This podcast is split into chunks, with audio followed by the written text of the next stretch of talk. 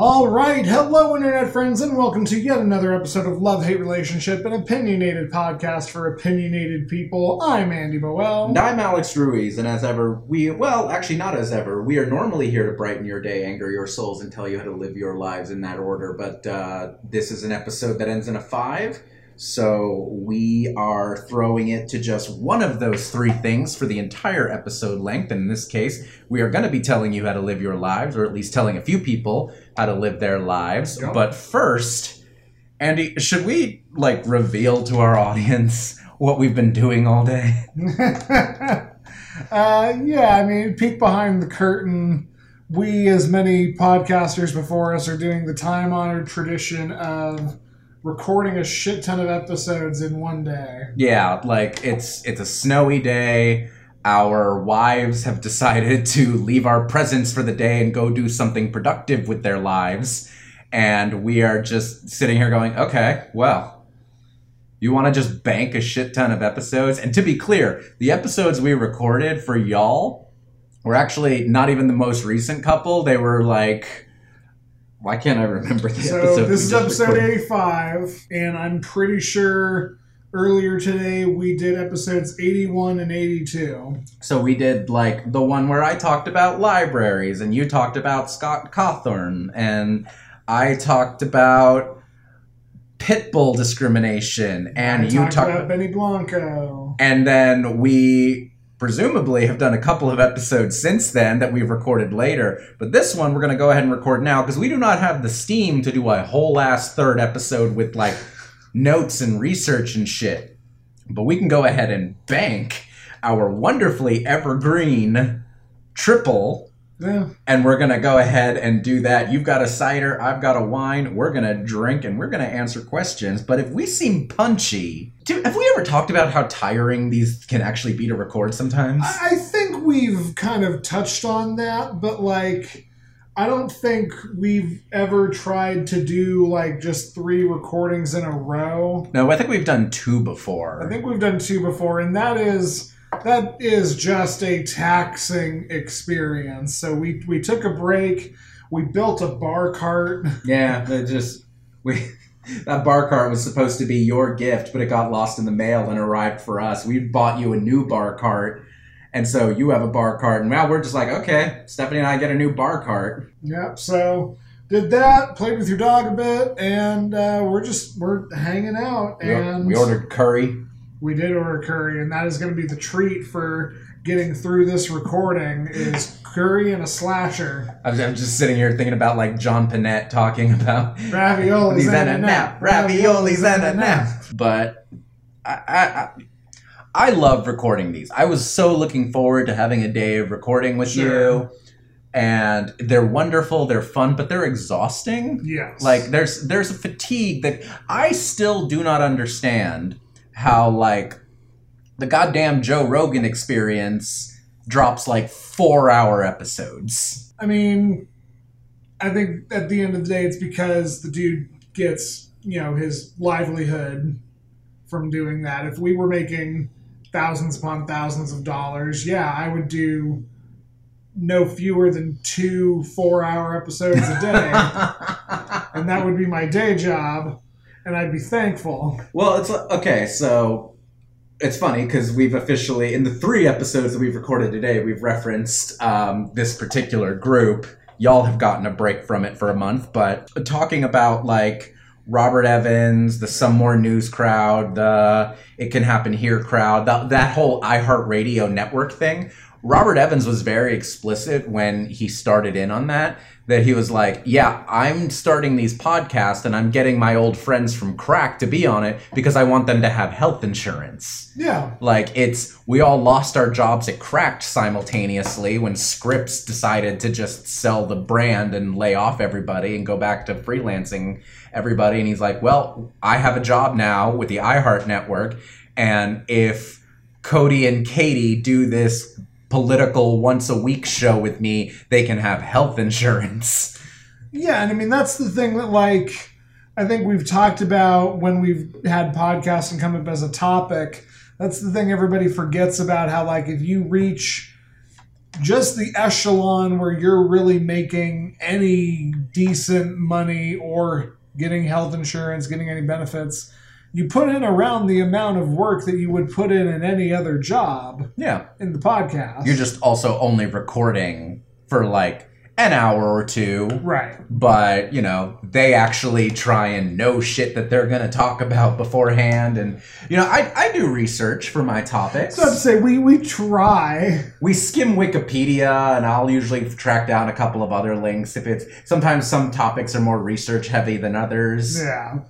And also, sometimes we just pull up a couple of Twitter accounts and we're like, yeah, here, have some content, you sons of bitches. I mean, yeah, at the end of the day, we, we do this as a as a labor of love and provide this, you know, freely because we love you, internet friends. Uh, should we put a tip jar on the website? Oh my god, I I'd be fascinated to see how that went. You know, we've talked about monetizing this podcast multiple times, and here's the thing it's not that we're not interested in doing so, it's just more work than we're willing to put in. Yeah, I mean, you and I will talk after the recording. Maybe maybe we'll start a, a Ko-fi or something.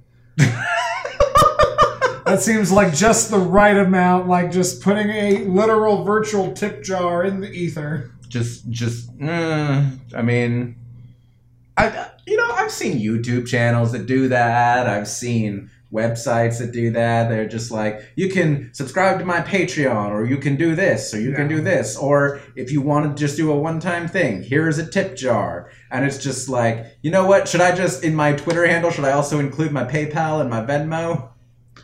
I mean, it can certainly never hurt. I I flirted with the idea of trying to have some sort of Patreon way back when we started this, and I'm glad I didn't because it became very apparent that I just I don't think we had enough of a concrete idea of what would go on a Patreon. i love podcasting with you andy but you have two shows and i can barely handle having one Yes, I, I agree with you here. I have toyed with the idea of having an additional show that would even just be me. Maybe even come out on a seasonal schedule. Maybe I wouldn't even need to, like, I wouldn't need to release a single episode until they were all done. And I still can't bring myself to do that much work. I mean, uh, yeah, like I I don't begrudge you at all. Yeah. So we're here. We're in the process of getting a little loosened up via alcoholic beverages. We are here to talk about relationship questions and assign who is the asshole, not between the two of us. Oh, yeah, that's the other thing. It's, uh, Andy has now, we have no idea if he's take, gonna take more of these questions in the episodes to come. Maybe he has, maybe he hasn't. You know, we don't. But Andy started taking more questions from Am I the Asshole on Twitter and not just relationships.txt. Because I, I feel like those are intrinsically relationship questions. I mean, yeah, I mean, it's hard to be an asshole and it not involve a relationship. The, Right. the, the only versions of that are if you're doing something shitty to yourself or if you're doing something shitty to a complete stranger that you have no actual interactions or relationships with. Right. So if you can avoid those, yeah, you're pretty much always looking at some kind of a relationship question. Though the question at hand is rarely, what do I do with my relationship? It's, am I an awful person for what I have decided to do in this relationship? Exactly. So you know, today we're we're going in blind with uh, the internet's relationship questions, and just like on the last triple special, we are just kind of gonna go around until uh, we see something we like, discuss it, talk about it, assign blame if there is blame to be assigned, and uh, do that for your listening pleasure. And I want to get out ahead of anything by saying, "Hello, Mrs. Ruiz. I hope you're having a wonderful day." I apologize in advance for anything over the next hour, hour and a half that is incredibly uncouth and shocking. Uh, you're nicer to my mother than I am. Would you like to get started? Yeah, let's go right ahead, man. All right. Um, oh, just because we always try and do it, but um, our normal episode format, y'all, is we have a little douchebag buffer up front, and then we talk about a topic we love, a topic we hate, and then take a relationship question from Yeah. you, our beautiful audience, or from the internet in one capacity or another. Uh, this episode, which every 10 episodes, any episode that ends in a 5, not that y'all see the numberings, we decide to just spend an entire episode doing just one of those things. We've talked about stuff we love, like Robin Williams and David Bowie. We've talked about things we've hated, like the two party system And Scientology. and Scientology. And we've done one relationship, triple relationship special, and this is going to be our second one. Next time, who's to say? Maybe we'll do a love, maybe we'll do a hate, maybe we'll keep doing these because honestly, they're fun, they're easy, and we can drink more while doing them. Absolutely.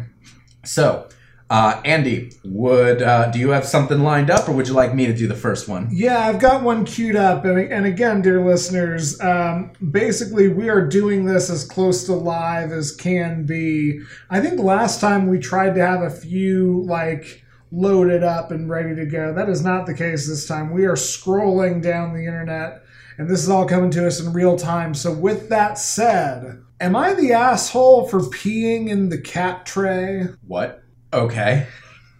Go the, on. The person has enough forethought to acknowledge this is weird. Uh, this is a 29 year old woman and their partner who is 25. They've been dating for three years and have lived together for one year. Uh, we live in a small one bedroom flat that has one bathroom with our two cats. I'm a diabetic and on a number of medications. One of them basically flushes sugar straight through my system and can make me pee a lot. I can go from not feeling like I need to pee to if I don't pee in the next 20 minutes, I will pee myself. It comes on suddenly sometimes. My boyfriend has IBS, and he can spend 40 minutes in the bathroom easily sometimes. And this hasn't been a problem just thus far. Today, though, he had a bad IBS moment, and after 40 minutes locked in the bathroom, I felt that I needed to pee. I figured he wouldn't be very long since he'd already been in for the usual amount of time. I knocked on the door to let him know I needed to use the restroom and asked how long he'd be. He said he'd be another few minutes, no problem. 20 minutes later, he has been in there for an hour at this point. I am kind of doing the potty dance a little and knock on the door again. He's going to be a few more minutes. I tell him I'm not going to be able to hold it much longer, and if he could just unlock the door and I'll just hop in the shower. He says he can't get off the toilet right now, which, fair enough. After another 15 minutes, my, ba- my bladder is starting to hurt, and he hasn't flushed anything yet. I figure, fuck it. My bladder hurts and I'm bursting, and I figure the cats will forgive me. We have two litter trays, one in the bathroom and one in a nook in the corridor. I pop a squat over the litter tray in the corridor and have a tinkle and use a kitchen towel to wipe. I then bag up the litter tray and completely refresh it. He comes out another 10 minutes later and says the bathroom's free, and I tell him it's fine. He gives me a funny look, and I tell him what I just did, and he reacts in a way that is absolutely disgusted and says that it is revolting. I tell him I'd rather just refresh the litter tray, which takes seconds, than piss myself and have to do a ton of washing. He hasn't spoken to me all evening, and he says he can't believe I would do something so gross. I tried to tell him a number of times I really needed to go and that he should learn, and he said I should learn to hold it better. This has kind of left me feeling like I'm the asshole? Whew. Okay, so we start with names. We start with names.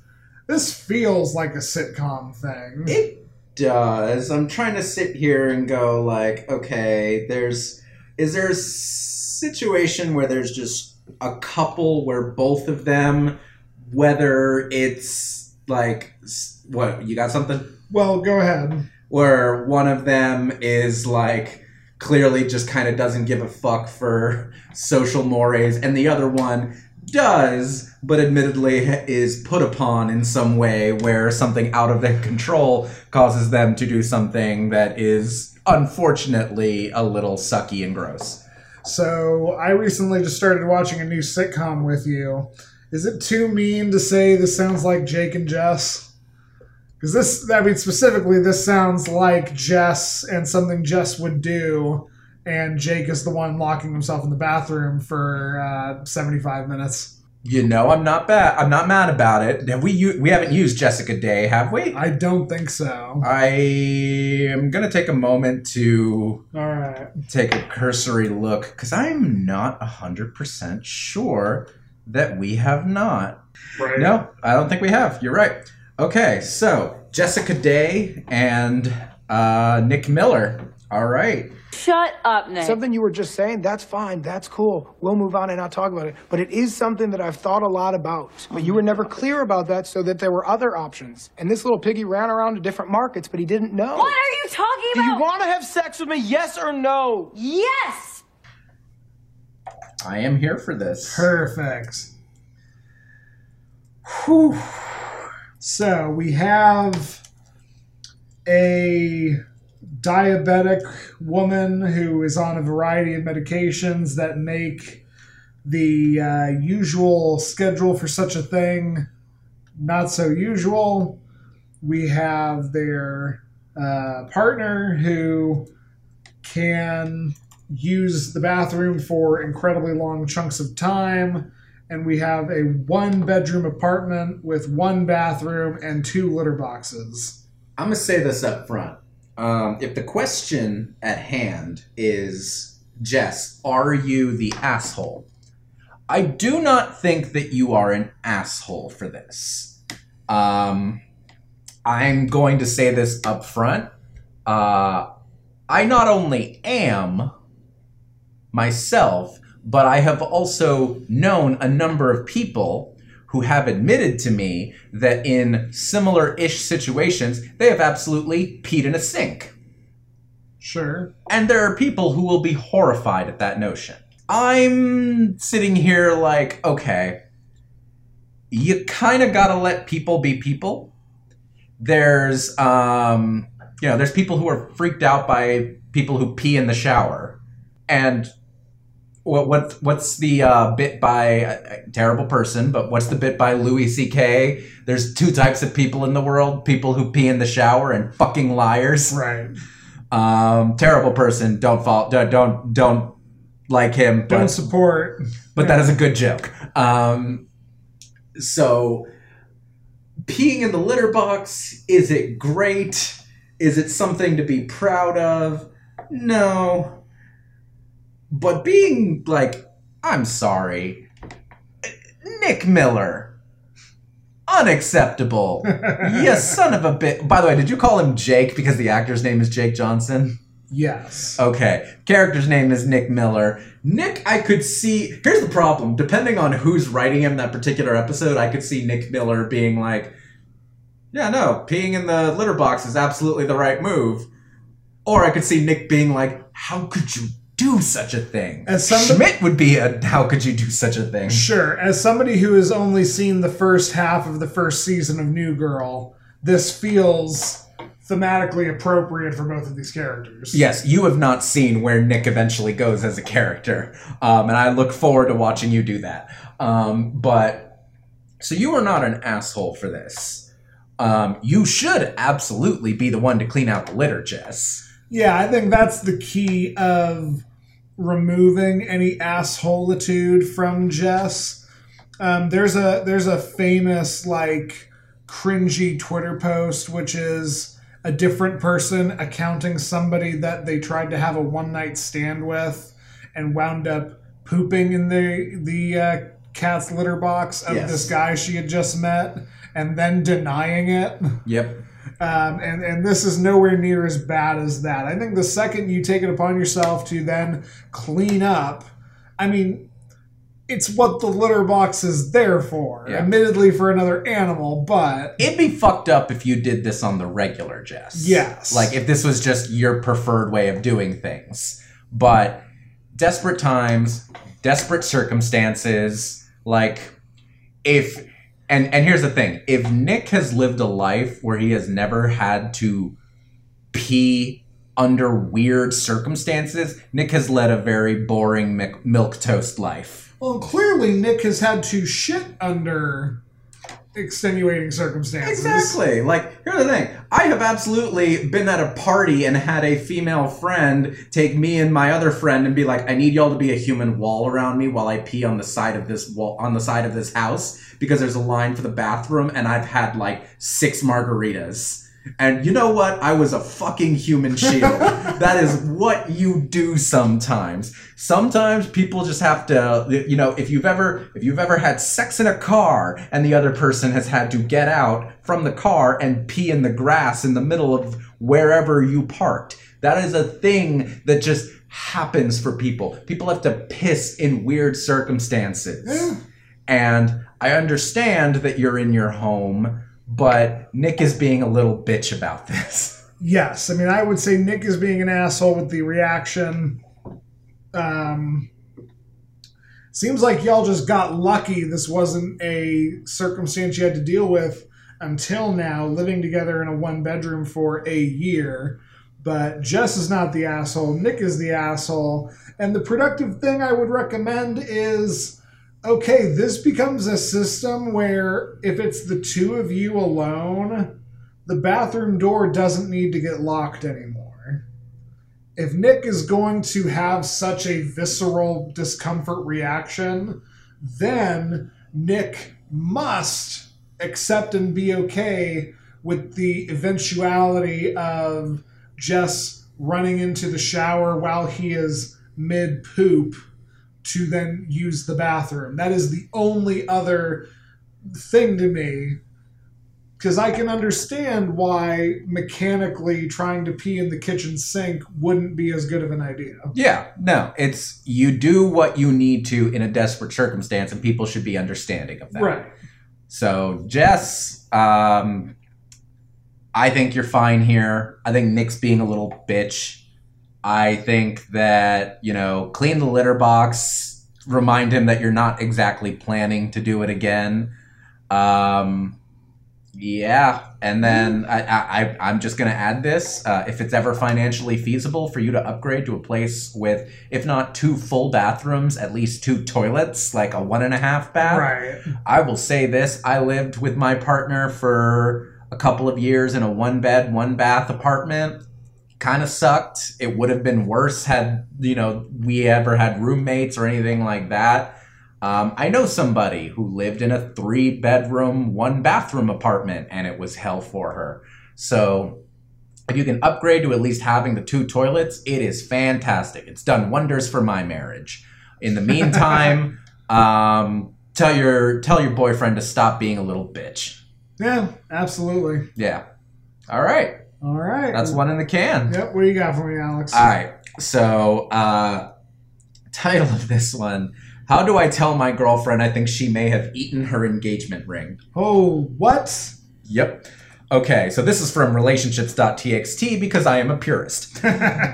we have a 30 year old male, 29 year old female. Uh, assuming because the title says girlfriend, the male is the one uh, writing in. We've been dating for about four years and decided to pop the question during dinner last night. I asked the staff at her favorite restaurant to hide the ring in a brownie so she would find it mid bite and I'd propose. I see in hindsight how much of a bad idea this was. It seemed like a good idea since we met over a bake sale over brownies. So she took a few bites, about four, and it looked like she chewed and no ring came out. I asked the manager I gave it to, a personal friend of mine, if he put the ring in the brownie, and he confirmed that he put it in right before he brought it to the table. They asked him to look everywhere just to make sure. I mean, accidents happen, but it's either the ring dropped somehow or she ate it, and my friend told me that the ring is nowhere to be found. Asked him to look everywhere and nothing. Still, I'm kind of freaking out, and I don't really know how to tactfully tell her this. This also seems like a sitcom premise. this does. The other thing, I mean, this, I suppose this isn't uh, just related to what I'm about to say, but this immediately makes me think of the scene in Spider Man 3 or 2 or whichever one where Tobey Maguire is trying to propose and Bruce Campbell is the like asshole waiter. yeah. So, do you want to do uh, like Peter Parker, Mary Jane here? Yeah, Peter Parker, but only specifically Tobey Maguire Peter Parker. Tobey Maguire. okay, I'm just gonna put like Peter Parker, Spider Man in the notes, but we will all know that it is Tobey Maguire. I want it noted. That's all I ask. Okay, so we have Peter Parker, Spider Man proposing to specifically Mary Jane. Yep. Uh, Oh, so uh, you want to pop the question tonight, huh? Yes, and I want to do something very special. I love it. Romance. I am French. I Wow. read. Do you have something for this? I for mean, this just one? holy hell. There's a lot to get into here. I know this isn't this format, but Peter, you are the asshole. For foregoing the classic, albeit still risky, ring in the champagne, or hell, ring in the water glass, or ring on top of the brownie the the inclusion of no i want you to put this ring inside of this pastry is mind-boggling to me. It also needs to be said presuming mary jane ate the ring how big of unchewed bites of brownie is mary jane eating Listen, I have been accused of not chewing my food well enough before swallowing it before. So have I. it just it boggles that like a holy like three half an inch. I'll, I'll go ahead and say half an inch in diameter ring piece of metal goes down the esophagus unscathed. Assuming it, assuming it has, assuming that is the case how do you tell how do you tell somebody i think you've eaten your engagement ring how do you get into one of us is going to have to dig through your crap to see if we find this engagement ring? Like you're a dog that ate a penny this is bad peter Well, here's the other side of it because there is the, obviously Peter is not going to see this before it becomes relevant. right Um, but for all of you out there, if you swallow an engagement ring, depending on if you swallow a wedding ring, I would say wait for the shitting. If you swallow an engagement ring, which presumably has a sharp rock on it, yeah you should go to the hospital. Now, admittedly, there is an issue here. Um, and actually, I need to double check the text of this because. Um, okay, so your friend put the ring in the brownie. And he put, yeah, okay, so they do confirm. Because I'm sitting here going, like, it is possible someone just stole it. Like, some random Right. wait staff person or someone in the kitchen was like, okay, fuck this, I'm yoinking this and I'm going to pawn it later. right presumably that has not happened Yeah, because your friend, the person who you know, says that they put it in. Obviously, it's yeah. But if your girlfriend, if your potential fiance ate an engagement ring, you should go to the hospital, and she probably will need, you know, an MRI and potentially surgery. Um, this is embarrassing. This is shitty. This will be a story I'm assuming that your relationship is strong enough after four years that this very dumb moment doesn't completely destroy the possibility of you two getting married and, and doing all of this. if you are proposing, presumably your relationship is strong enough to survive this particular proposal. And the lesson for all of you here is number one, think about the things that can go wrong. Similarly, Something you love to do. I was going to say, similarly to being accused of not chewing my food enough, I have been accused of focusing entirely too much on how much things can go wrong. Um, I think proposals where rings are hidden in places where they might be ingested, or like, here, let's not even talk about swallowing. Let's say she found the ring. What if she bites down on the rock, which could either hurt her teeth or break the fucking ring, depending on what it's made out of? yeah. Diamonds are supposedly the hardest fucking shit on earth, and enamel is the second hardest. You just. It's asking for trouble. You made a mistake from the word go. All of you, I want you to take the lesson. In situations like this, don't go with that bullshit. It's a stupid idea. I love your idea that you had of putting it on top. Like, that could have been a nice display. Like you have a you, you have a brownie come out. I'm assuming it's not frosted or anything, or if it is, you put a doily on top, and you have like the rin box on top, or it's sitting on top. Yeah. That's glor. That's great because a person can pick up the fucking ring and not eat the shit. Well, yeah, and the other thing, just kind of like to piggyback off your point, like I don't know how much you you spent on this uh, engagement ring. I remember when I bought an engagement ring, it was like a big fucking deal to me from a cost point perspective, and like just a big fucking deal in the emotional cost perspective. You let this out of your hands, admittedly into your your dear friend who you trusted in the situation, but still, you let this out of your hands, and the second you did, you opened up the potential for any number of things to go wrong. Yeah, bro. So, the advice on how to tell your girlfriend is just be direct and be like, listen, I just got to lay all of this out on the table, especially because we need to go to the fucking hospital right now.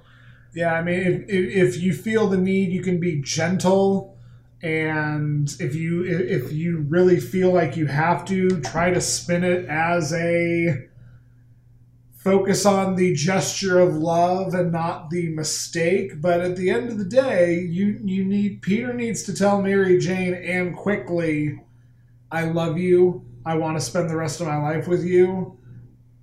I made a horrible mistake in how I was going to present that, and there is a chance you have an engagement ring in your stomach. Let's go to the hospital. Yeah, and maybe that means you have to replace the engagement ring. That fucking sucks. Um, my advice is if you have to do that, if your you know potential fiance, if Mary Jane is straight up just like, yeah, I really don't want the engagement ring that was in my bowels Yeah. and had to be cut out of me. You eat the cost. You pawn the ring. You apply that to whatever. uh, Like I, I financed my wife's engagement ring, and granted, I didn't have to pay off pay it off for long. Like I had it paid off in less than a year, but I still did that shit. Sure. And okay, we did that. Maybe you have to like take some new measures here and reassess, but that is honestly the least of your worries at this point. Get her taken care of, and next time you propose, do it in a way that is a little less risky and try and learn from this, Peter. Absolutely. You think that one's good? I think that one's good. All right, what's your next asshole one? So, I have a listener here who wants to know. a Listener, I have a reader here who wants to know Am I the asshole for being furious with my husband for getting the sublime sun tattooed on his arm? Interesting. We've been married for two years, no kids. I'm 23, he's 25. My husband has both of his legs fully tattooed and has always said he'll never tattoo his arms. He got drunk last weekend and his friend tattooed the Sublime Sun logo on his upper bicep. It's a quality tattoo. The friend is a good artist. It was his favorite band in junior high and he thought it was hilarious in an ironic way. And I'm going to just take a second to like describe to the listeners like we are talking about the band Sublime. Mm-hmm. Their logo is a highly stylistic sun that like the nose is made out of like a mushroom that goes into the forehead and it's got these really horrifying looking eyes and the sun spikes are all weird and in the cheek and in one cheek there's a devil and the other cheek there's a skull like this is like an intricate ass thing so that has been tattooed on the bicep. When I woke up the next day and saw it on him sleeping next to me, I exploded. It's a fucking sublime tattoo. Like, I can't take him seriously anymore. And honestly, this makes me question his judgment in general that he would take his leg tattoos so seriously and has always said he'd never touch his arms. I told him this. He said I'm overreacting and an asshole for making him feel bad about it. I think he's just regretting it and won't admit it. Am I the asshole? I feel like we've had. There has to have been relationships where someone got a stupid tattoo. The first one that comes to my head is um, they're not in a relationship, but it's Liz Lemon and Tracy Jordan. Sure. Although I feel like we've used Liz Lemon at some I think point. we've used Liz Lemon. Hmm. Um, I think we. I think, I think we've used Jenna Maroney. We we've used Paul uh, the last name. That's right. That's right. Um, so this is maybe a little unkind and uh, out there, but for some reason, the first thing I thought of was the character Joe Dirt from the David Bowie or the David David Bowie, geez, David the David Spade. Spade film of the same name, what was the name of the love interest in Joe Dirt? Brittany. Brittany. Brittany, who You just remember that off the top of your head? I watched Joe Dirt maybe 20 times as a kid because it was on daytime Comedy Central. I mean, I remember that, but I'm just like, all right, okay. You know what? I am not mad about Joe Dirt. I know uh, at least one listener who would be very, very amused by that fact. What's up, David? Um, You know, I'm like a bird. Actually, more like a hard ass pterodactyl. Ah! This is. Hey, God forbid you don't win after throwing only two quarters, man. It's a business, it ain't UNICEF, okay? okay, so we have Brittany and Joe Dirt here. I'm looking at Brittany's last name because it's way too like vague a name. Oh, I mean, yeah, that is that is like a highly specific. I, I know it's um, Brandy. Brandy is the is her name. She plays a char- She's played by Brittany Daniel. Uh, okay. Well, my bad. That's guess okay. I guess I don't remember it as well. I just remember one of them's Lisa Marie Presley, but I think that's the one who uh, he meets at the carnival and who he has sex with, and she keeps saying, "I'm your sister." That's Jaime Pressly. Oh, I said a different name. You said Lisa Marie Presley. Uh, okay, this has been a divulgence. Oh God. Okay, so we have Brandy and we have Joe Dirt. Yes, and so Brandy is upset that Joe got again the I think it's fair to say objectively hideous sublime sun logo uh, on his bicep and makes a big has made a big point about how they would never get their arms tattooed but have. Now, here's the thing. I think Brittany is a little bit. I think Brandy is a little bit of an asshole. But the biggest thing is the tattoo artist is the asshole here. Okay, elaborate. So the the question provides context. Joe Dirt got drunk, and in a drunken stupor in which his inhibitions are down, his judgment is down, and you know it's just depending on how drunk, drunk enough to get a tattoo. Apparently, you know people are not themselves, and you can't hold them to necessarily the same standard of, of judgmental decision the friend who is a tattoo artist breaks what I have been told is one of the very first like tattoo rules. Mhm. Never tattoo anybody when they're drunk. Yeah. That's not even just like everything else aside, it is a safety concern because your blood is thinner Yeah. and you are creating an open wound. It's also, you know, a consent thing. Right, exactly. Uh, completely threw that out the window and went, oh my god, this is hilarious. Hell yeah, let's do it. I've got my machine right here. And proceeds to do this. Now, if uh, if Joe Dirt makes such a big deal about not tattooing his arms that his girlfriend, his, his wife knows it, you would presume the friend knows as well. You would presume the friend maybe asks, hey, I notice your legs are covered. Why don't you have any ink on your arm? and Joe Dirt going like, "Oh no, I just never want to tattoo my arm." And then it is I put the onus of judgment entirely on the best friend tattoo artist on this situation. Uh, you know what? I I don't hate that take. Honestly, I don't. Um, because you're absolutely right. That tattoo artist should know better. Um, that said, um, I, w- I remember having a conversation with my tattoo artist, my local tattoo artist here. I'm going to shout her out, uh, Heather Ruin at Man's Ruin Tattoo, Asheville, North Carolina. If you ever need a tattoo in Asheville, go talk to her. She's great.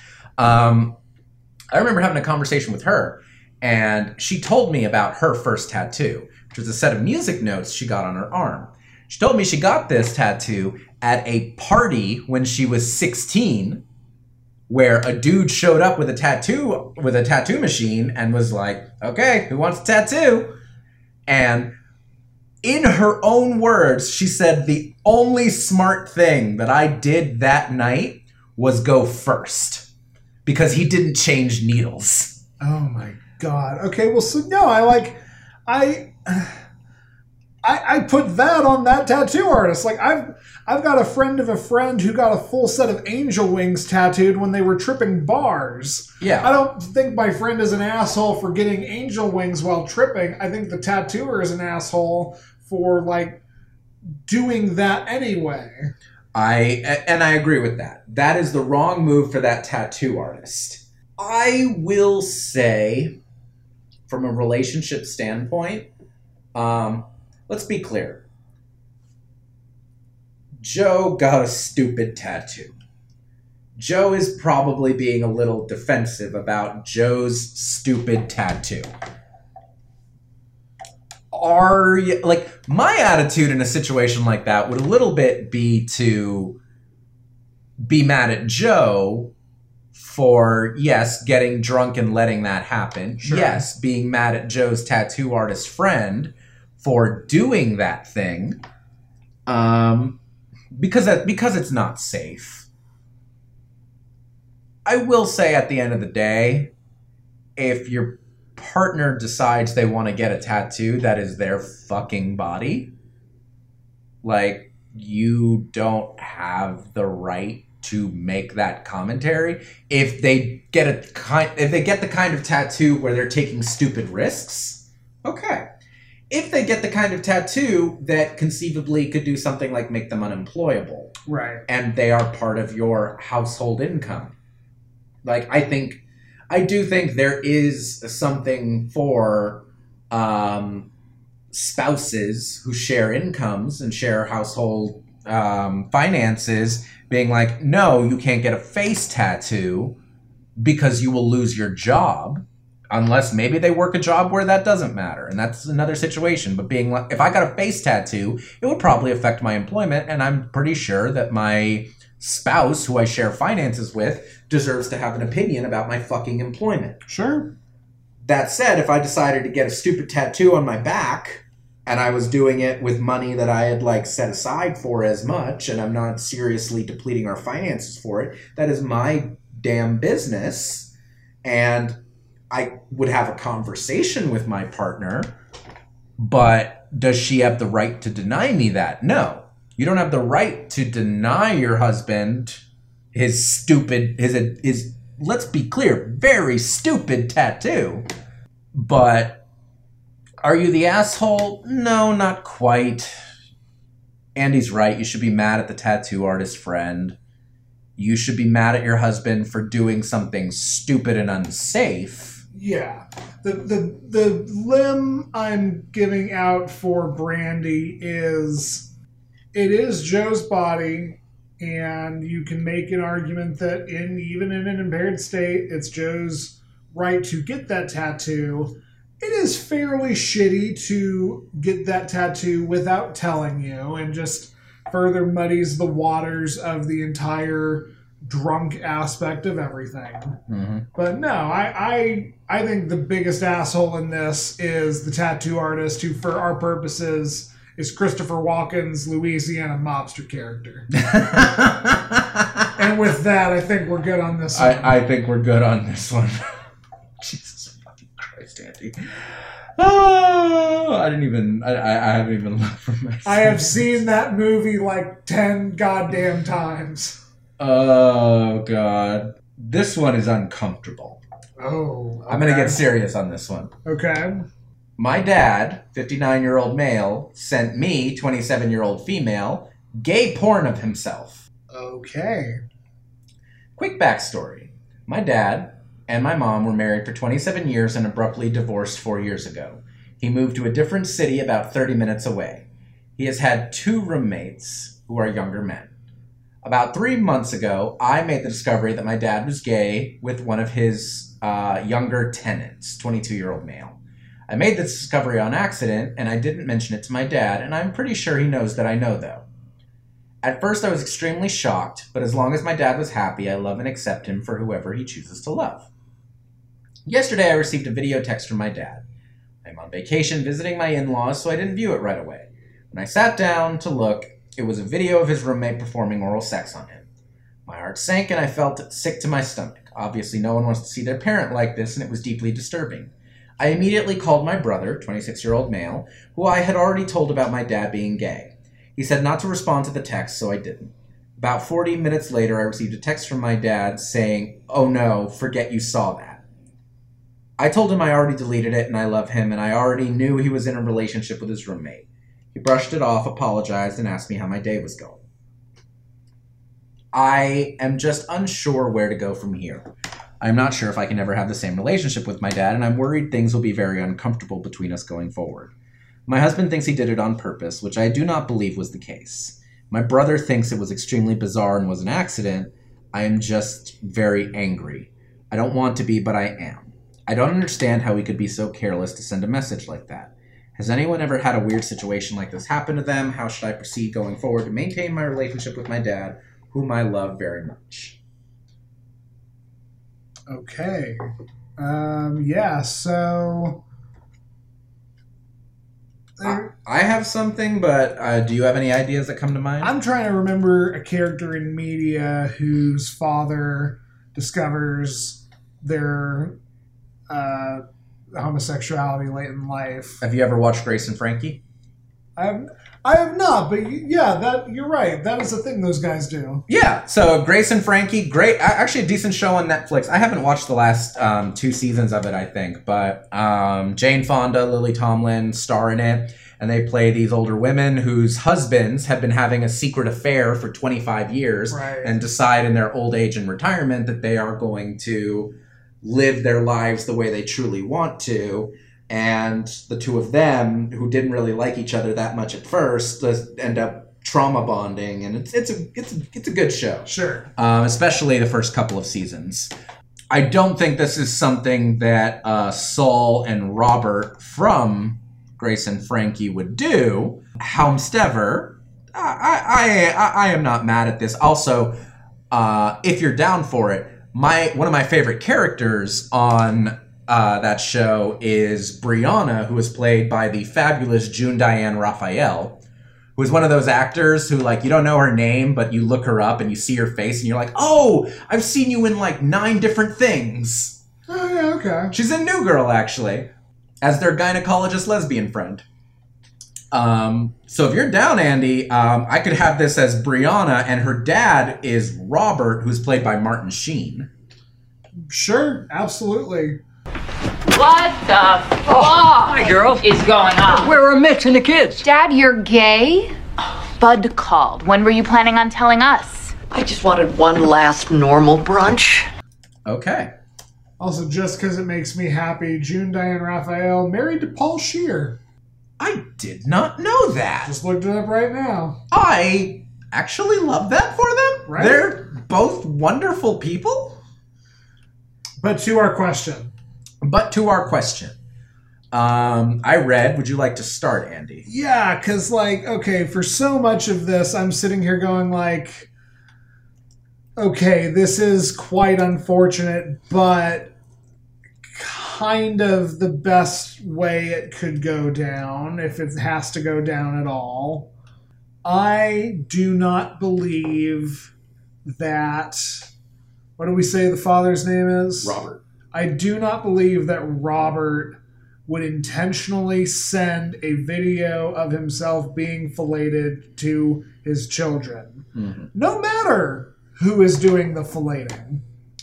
To do so would be deeply troubling and disturbing to the point where it's like, okay, no, let's let's figure out how to get some actual help for these people. Um, so I believe this is an accident. mm-hmm. it sounds a lot like it sounds completely like Brianna is as understanding as one can be for this upsetting situation and it's key that Brianna still says I still love my dad and wants to do something. Alex have you and, and you know what this is this is probably what I was apologizing for, Mr. Ruiz. Alex, have you ever walked in on your parents having sex? Yes. I feel Sorry, mom. I feel like this is a fairly standard trauma that people go through. I know my wife has not uh, walked in on their parents, but has had a similar situation. I I consider myself lucky in that I cannot recall a time I face this particular struggle. But this is a thing that happens, and this situation is an extension of that. You accidentally saw your parent boning. Admittedly, the accident was on the other, it, it's not the typical way. You're not a toddler accidentally wandering into your parents' bedroom after a nightmare and freaking your parents out. This is somebody who we don't know the age, but you know is presumably somebody who maybe isn't so good with a phone, fumbling with technology. The re- the real question is who is he trying to send that video to? Hmm. And maybe you don't want to know the answer to that. But I think the thing to do is to have one frank, honest conversation with Robert to be like, listen, I love you, you're my father, I'm comfortable with your sexuality. You sent me something, albeit accidentally, that was deeply troubling and and very uncomfortable for me, and I think it needs to be addressed. And that gives you the opportunity to have a safe conversation where nobody is feeling attacked or prosecuted. It'll be awkward as hell, but I, I think we're beyond the point of dodging that. yeah. So that that's my thought. No, I'm with you on that. Um, you say that your husband thinks it was deliberate and you want to give your dad the benefit of the doubt. I'm not mad about you doing that. Um, as far as you communicate here, your dad has never shown any pattern of this kind of thing before. Um, your dad would absolutely be a terrible person if, like, he this is his like extremely passive way of coming out to you by faking something like this. Because if he chose to do that that is highly abusive. Yes. um, however as an accident yeah i mean he's 59 years old. You don't say what his technological literacy is but it does seem like the kind of thing that maybe a late gen x early boomer kind of you know not super tech savvy person might accidentally do if they're taking phone videos and don't necessarily know what they're doing while uh, working with them Right. um, I will say the forgot you even saw that. Oh, don't worry about it. Uh, okay, how was your day? Response is not great on his part. No, but it is the awkward. It, it, I, I understand the awkwardness of uh, rug. I, I do understand that. Like it's it, it's an awkward situation. That said, um, as far as it sounds like your dad is concerned, he understands that an accident happened. You understood it, and you are okay. Yeah. The reality is you are not okay and you are struggling with your relationship with your dad. The solution to that is to bring him into this conversation. And he's right. You have one really awkward, really horrible conversation where you tell your dad, listen, I support your sexuality, I support your relationship, I love you with everything in me, and I am not okay from this. Yeah. I do not believe you did this on purpose, but I need to hear from you that you did not mean to do this. I need to hear from you that you understand how traumatizing that can be for me.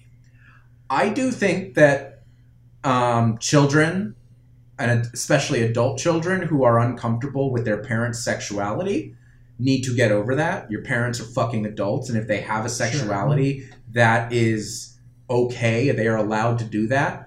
However, it is there's there's a difference between being okay with your parents having a sexual identity and a sexual existence and that being graphically put in front of you. There's room for that nuance and you need to be will you just need to have that conversation with your dad where you are like, "Listen, I'm bothered by this. This is affecting me and I need to process it and part of that processing is having this conversation with you." Right. And that is okay to have. It's okay to trust your your dad did this accidentally. It is okay to love him. It is okay to support him, and it is okay to say this accident has an effect on me. I need time to process it, and I need to have this conversation with you about it. What did you intend to do with that? What do you understand the effect that it's had on me?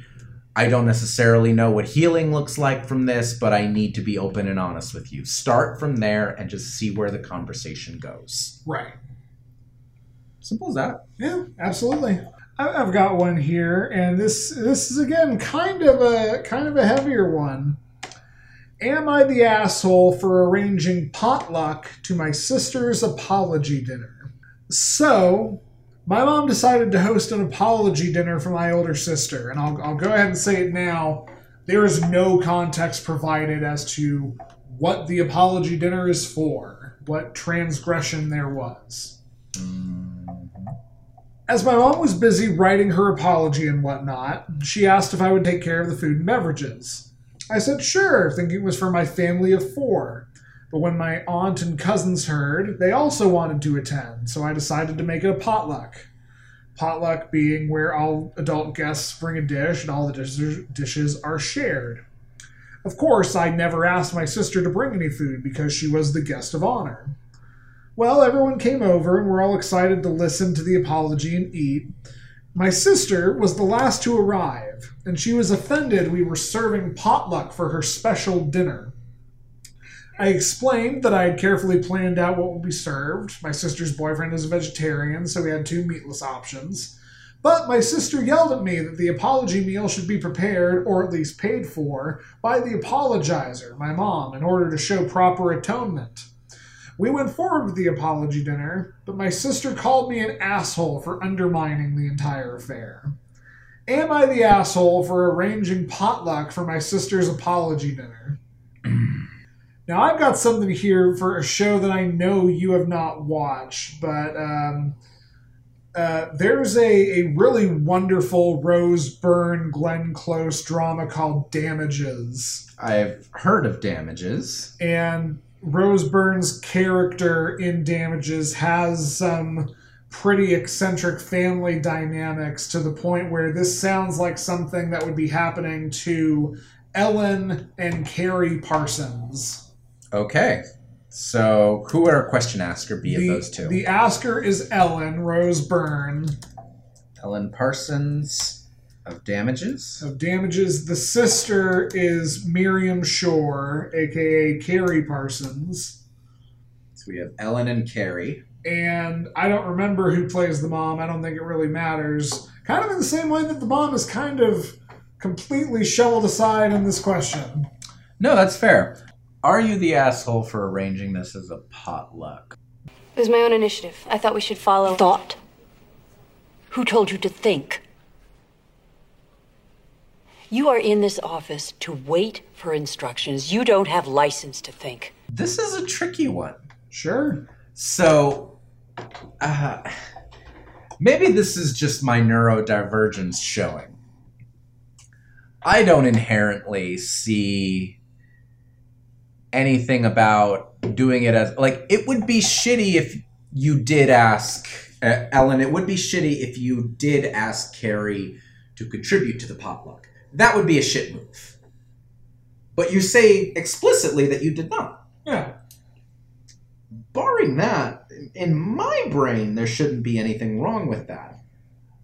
That said, you know, Carrie was upfront about her feelings and the idea that there is some connection between a monetary side of things for an apology dinner and it and, and that needing to be paid for by the people apologizing. my first instincts are to say that seems like a weird power dynamic. Yeah. That feels a lot like, oh, I fucked up. Let me buy you a gift. Let me take you out to dinner to apologize. I, I don't know. That dynamic doesn't sit well with me. That said, that's my own experiences. That might be my own prejudices. And it could be that Carrie is someone who, with her own type of love language and her own type of receiving care, that's the kind of thing that would matter. And that seems like the kind of thing that you should recognize. Not knowing what you're apologizing for. I am a believer that, um, at least to a reasonable degree, you should try and apologize in the way that matters and is meaningful to the person you're apologizing to. Sounds like Carrie, part of that apology involves this financial investment, which might be troubled and might be something that Carrie should address, but at the end of the day, it is how she views this. So I've done a little bit of research on the fly here because I'm unfamiliar with the practice of an apology dinner. it sounds like some rich white people shit. It, it does, and apparently the rules of such a thing are that it is a dinner initiated by one party for the purpose of apologizing to another party, usually a family member or close friend, reserved for major disputes in which the parties have stopped talking. The other attendees offer to help mediate, offer support and perspective, and celebrate the resolution. That just sounds like a fucking intervention. I mean, yeah, it does. This, this sounds like some rich white people shit. I will totally agree. I I think the necessary context is okay, apparently, this is a big enough deal where, like, there was a mother and daughter estranged. This dinner is, is ostensibly to heal that bond. But even with that said, like, if we want to get analytical and, and incredibly legalistic here, the other attendees help to mediate, offer support and perspective, and celebrate the resolution. I would argue providing food is offering support. Hmm. The, the you know uh, Ellen goes into talking about how this is such a big deal for their mother that the mother is so busy writing this apology letter that they do not necessarily have time to cook. Not knowing what the thing is is an important and crucial bit of personal context that is just missing. With that said, and I am a sympathetic and apologetic sort, I would argue if the intention is honest, then the attention, the intention is enough. Hearing Carrie get upset that their mother did not personally create a meal Or pay for it. or pay for it seems to me to be a bit much. Now, again, we don't know what has gone on. It could have been some awful shit. It could have been some "you're no daughter of mine if you're gonna be gay" shit. I, I, you know, there's speculation to be had, and certainly, I'm sure there is a line where it's justifiable to be like, "No, you want to apologize to me? You're gonna make a fucking dinner." Mm. missing that context with the rest of the family, including Ellen, the asker, seeing whatever this issue is as something where it is okay to bring a potluck. I don't think Ellen's the asshole. I don't know if there is an asshole in this, is the most charitable thing. Yeah, I don't think Ellen's the asshole. I think that I will say again, I'm I'm I'm giving the benefit of the doubt that Carrie has valid reason for an apology, Sure. for to deserve an apology, and I think that if you're apologizing to her in a way that she that is not hers, okay, you have she has reason to be a little upset and deserves an apology from Ellen. That said, it should not be that big a deal. I don't know. Maybe this is just because apology dinners sound like stupid white people shit to me. Sure. Um, I'm sorry, stupid rich white people shit to me. Um, I don't know if poor white people also do apology dinners, but like, I, I, I don't know, man. Like, there's an episode of Seventh Heaven where they talked about like having celebratory dinners for a daughter having her first period. So I don't know what y'all do, but the idea of we're gonna have a dinner and I'm going to apologize to you. Yeah, I totally get it. writing an apology letter, like, I'm sorry, I love you, mother. You've never apologized for anything. to me that did not like was not you causing me physical pain by accident so it just it's it's i don't know this this whole dynamic seems weird and off and fucked to me and that might be skewing me but if i'm going to think in terms of like take this premise on its face you should apologize in the way that carrie feels seen carrie did not feel seen based on it being a potluck that seems stupid to me, but okay, that's how Carrie receives it. I don't think you're an asshole, Ellen. Sure. I think maybe you should apologize to Carrie for not apologizing to her eh, or for doing something that For helping facilitate something that does not come across as a valid apology. Yes. So you're not an asshole.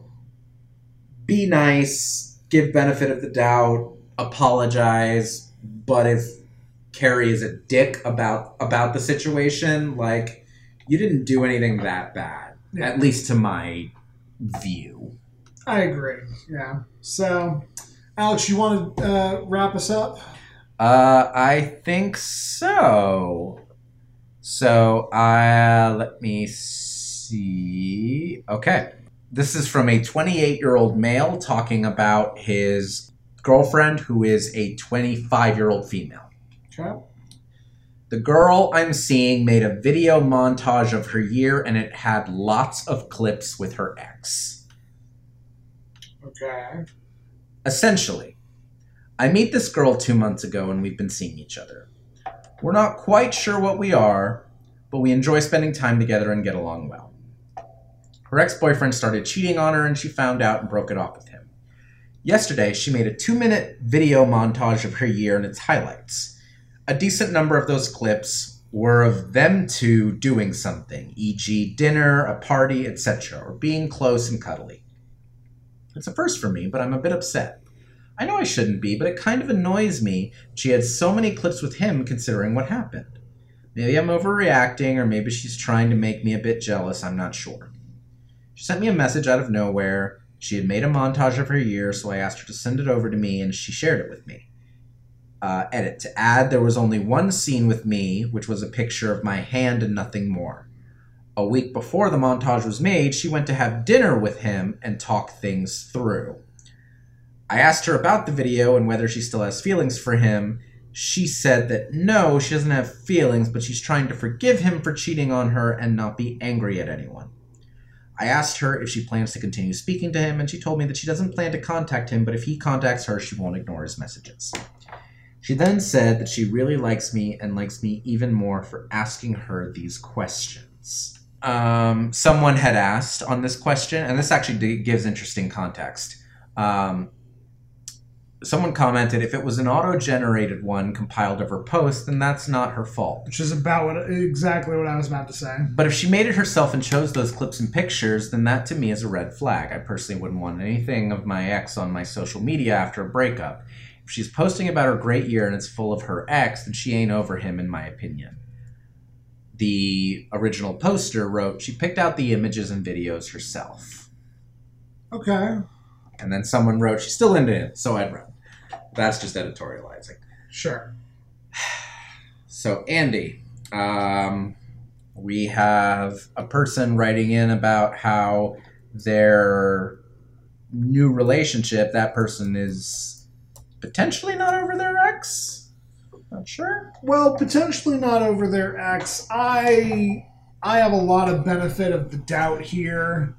And a lot of that comes from the fact that like I know myself personally, I famously have never been able to maintain a friendship with any of my ex-girlfriends. and I can admit that that's probably not healthy and a little shitty of me. This is a side tangent, but like I'm of the opinion that that really depends on the relationships. Sure. Of all the relationships I've had, I am still Facebook friends friendly with all but one of my exes. Hmm. And it's it, it literally is no deeper than Facebook friends friendly. Sure. So I'm not like keeping up with any of them, but we're Facebook friends. I've been like, "Oh, look, you got married. That's that's real nice." Or you adopted a dog or you moved to some other city. That's, you know, lovely, whatever. And and that's the level of interaction I had. I'm on friendly enough terms with any of them, but I don't talk with any of them on the regular. I think that's fine. Sure. I don't think there's anything wrong I- with something like that. I, I only bring it up really to say that you know I acknowledge that that is not everybody's experience necessarily, and We do need to give this person a name, by the way. we do need to give the person a name. Okay, let's go back and do that real quick. Damn it! I just used Jessica Day. okay, but but all right, let's let's let's talk here. We've got we've got person who uh, remember the asker is the new boyfriend Right. who came into this dynamic. Um, so do we have a person who is dating someone who is maybe not all the way over an old relationship? I'm my first instinct is um, to go Letterkenny and think Derry, and oh, Derry and Anik. yeah, uh, just because that's the season I just finished. Fair enough. I'm here for it. Uh, do you, I don't know if you have a different take or No, no, Derry and Anik, and I I forget who Anik. I think his name was Jacques. If it's not, I'm gonna just say it's Jacques because he's French Canadian in some capacity. And, and I think for Letterkenny, that is a fair assumption to make. All right, so we've got Daryl from Letterkenny. What's she been up to, Derry? I don't know. I do. You do? Yeah, I've got Anik on Instagram. She has an Instagram? Airball. Derry, you don't know about Anik's Instagram? Uh, the girlfriend is Anik, and we're gonna just say that the other dude is Jacques Yes. because I don't remember if that's his name or not, but I'm pretty sure it is. Yeah, I think it works. Cool. Okay. So I to, to get back to my point, I really have all the time in the world for the idea that Anik is simply trying to move on and not burn the bridge of friendship with Jacques.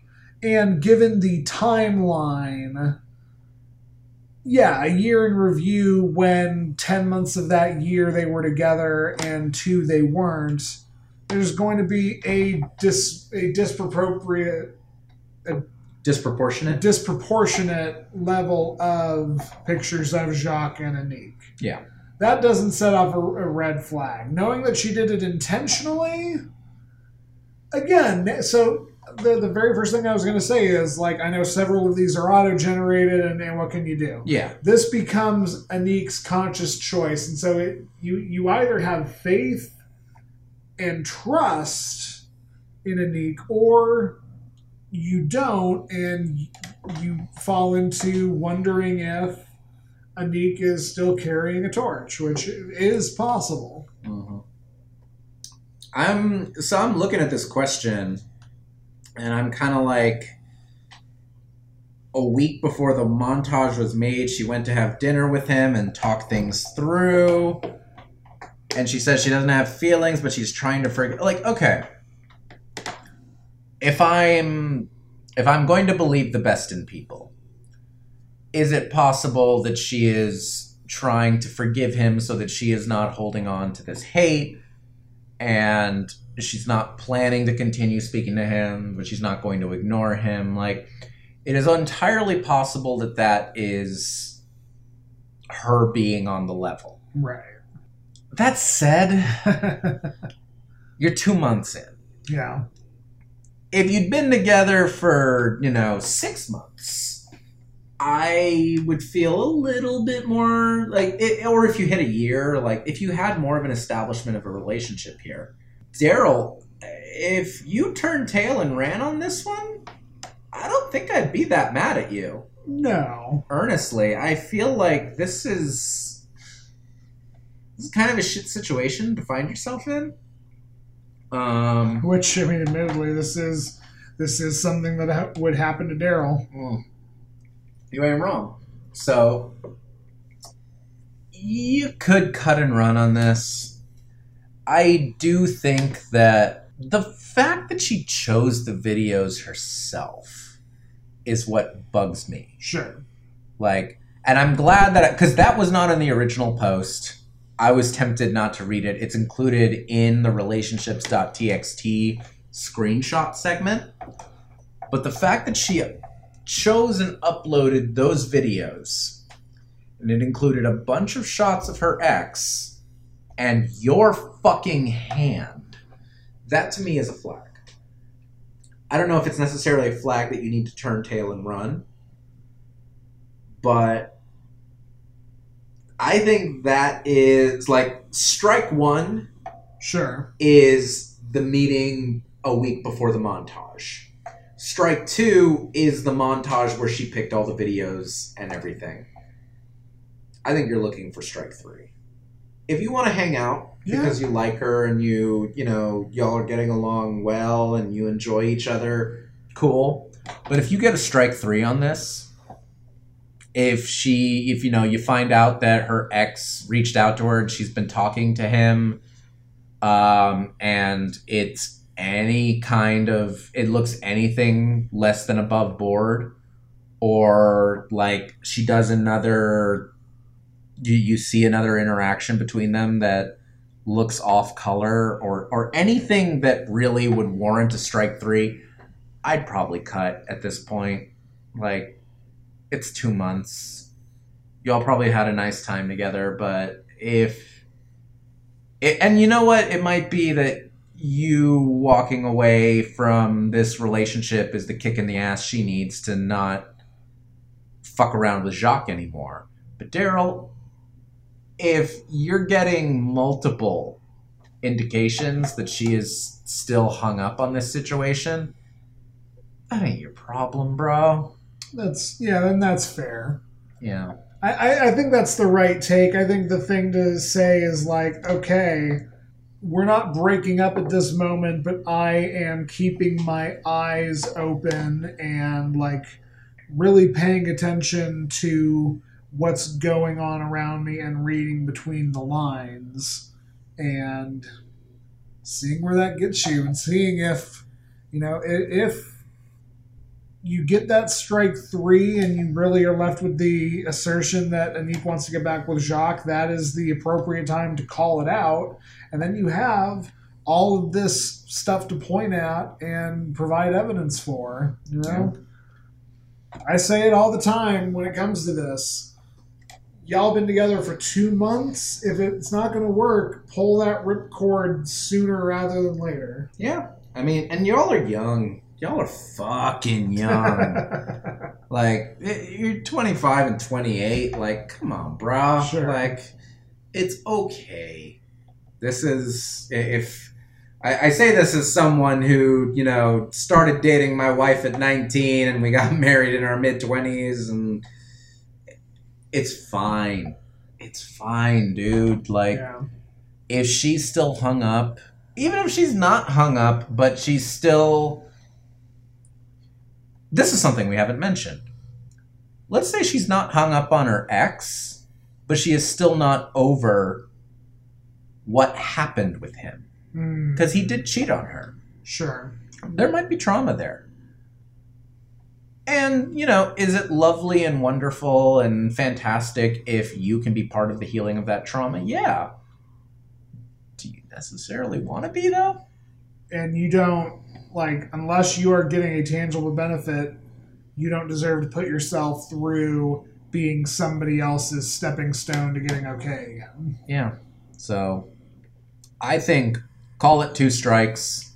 Give it a third strike, honestly. Like, you don't have to leave the situation. You don't have to walk away or run like this commenter. Like there, there's a comment on this thing that's just like, she's still into him, so I'd run. Like you don't necessarily have to do that at this point, but I'd say you're already two strikes in. Third strike, it's out. Walk away. If not, you know, she deserves enough of the benefit of the doubt to say, okay, yeah, let's let's just let it rock for right now. Yeah. That'd be my advice. I think that's good advice, man. All right. We want to call it? I think so. We are at the usual episode length, thereabouts. All right. So, So, thank you, dear listeners, for uh, listening to our triple question special. We hope that, like us, you've been enjoying some lovely beverages. We hope that even though these are uh, situations that not everybody can relate to, you can at least gain the the lessons that you know we're trying to give, and hopefully apply this to your own life and avoid a situation like these. You know, we're happy to take any and all relationship questions. We're happy to expound. We're happy to determine who is, in fact, the asshole. if that sounds like something you want us to get in on, you can send those questions to lovehaterelationshippodcast at gmail.com, where we promise we'll read them. You can also hit us up on Twitter. That's right. Uh, you can subscribe to our shows on Apple Podcasts, Google Podcasts, Stitcher, Spotify, YouTube, or even TuneIn Radio. Hey, Mom. Um, I'm sorry I said that you've never apologized to me. Um, I'm sorry I, I had to have you find out that Alex has seen you boning. uh, you can also rate and or review us on any and or all of those platforms. Um, you can also follow us on Twitter at LHRPod. That's L-H-R-P-O-D. Um, check out what we're tweeting about. We love to talk about our old topics Yep. and just share what we're thinking. And you can also send us your questions there, whether they're ones you find online at places like relationships.txt or Am I the Asshole or any other number of spots. You can also just send us your questions or topics that you're interested in us covering. You know, feel free. We take all comers. Absolutely. Uh, you can find my other podcast, Cult Fiction, that I do with the incomparable Stephanie Johnson, everywhere you can find Love Hate Relationship. It's a great time. We watch sometimes bad and sometimes utterly brilliant cult movies and then talk about that. You can also find what I'm up to on Twitter uh, at JovoCop2113 or at Andy's underscore minis. To follow his Warhammer models. That's right. Oh, I love that. You can follow me on Twitter, Instagram, TikTok, chess.com, or lichess at A underscore X underscore R U I Z. Thanks for listening, y'all. As ever, please tell your enemies.